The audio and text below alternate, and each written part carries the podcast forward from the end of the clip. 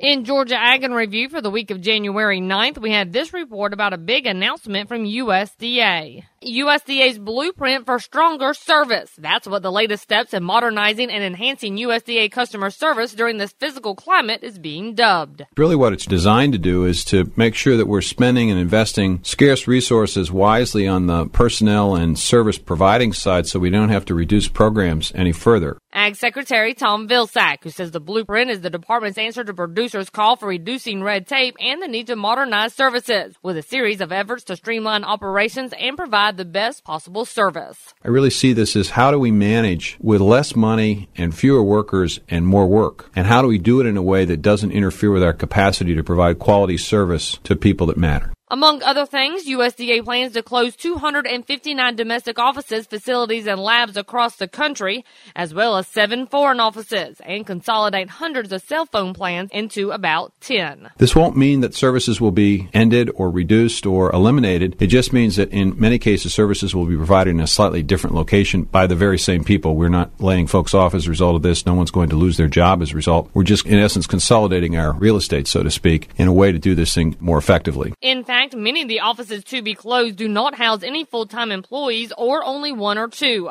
Detailed fact sheets on the blueprint for stronger service can be found at usda.gov slash stronger service. And with crop estimates, Tyron Spearman had this report. USDA has released the final crop estimate for crops across the U.S. this past year. The areas planted harvested, predicted yield, and production. On peanuts, we're showing 1,818,160 tons.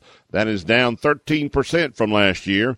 The area planted 1.14 million acres. That's down 11% from last year. And the area harvested is down 13. Average yield 3,313 pounds per acre. That's up 38 pounds from the previous forecast and up one pound from last year in spite of the drought. Other crops, corn is at 12.4 billion bushels.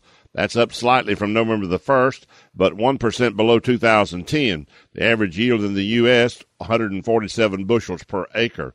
The soybeans production of 2011 totaled 3.06 billion bushels. That is down 8% from last year. United States production is the sixth largest on record. The average yield on soybeans, 41.5 bushels per acre, and that is two bushels below last year. Cotton estimated at 14.8 million 480 pound bales. That's down 2% from December and down 16% from last year. The U.S. average yield at 754 pounds per acre. That is down 51 pounds from last year due to the drought. The drought conditions was the main factor contributing to the decrease in upland cotton production. And Randall Wiseman had this legislative report. Well, a topic that we've talked a lot about in the past is estate tax reform. And while some of you may have thought that was already taken care of, well, it was just a little over a year ago that it was basically just given a two year extension. And according to Kent Bacus, manager of legislative affairs for the National Cattlemen's Beef Association, it's going to be one of their top priorities this year. We are definitely looking forward to seeing some movement this year in both the House and the Senate. There's been a lot of uh, a lot of discussion lately about uh, having some comprehensive tax reform. Now, whether or not that's going to happen this spring or summer is anyone's guess. The estate tax, otherwise known as the death tax, is one of the leading causes of the breakup of multi generation family farms and ranches. And because of that, Bacus said NCBA will be working to try to get some permanency in the tax code. There is a lot of support in the House right now for uh, some legislation introduced by Congressman Kevin Brady. It's called the Death Tax Repeal Permanency Act. There are 193 co sponsors on that legislation.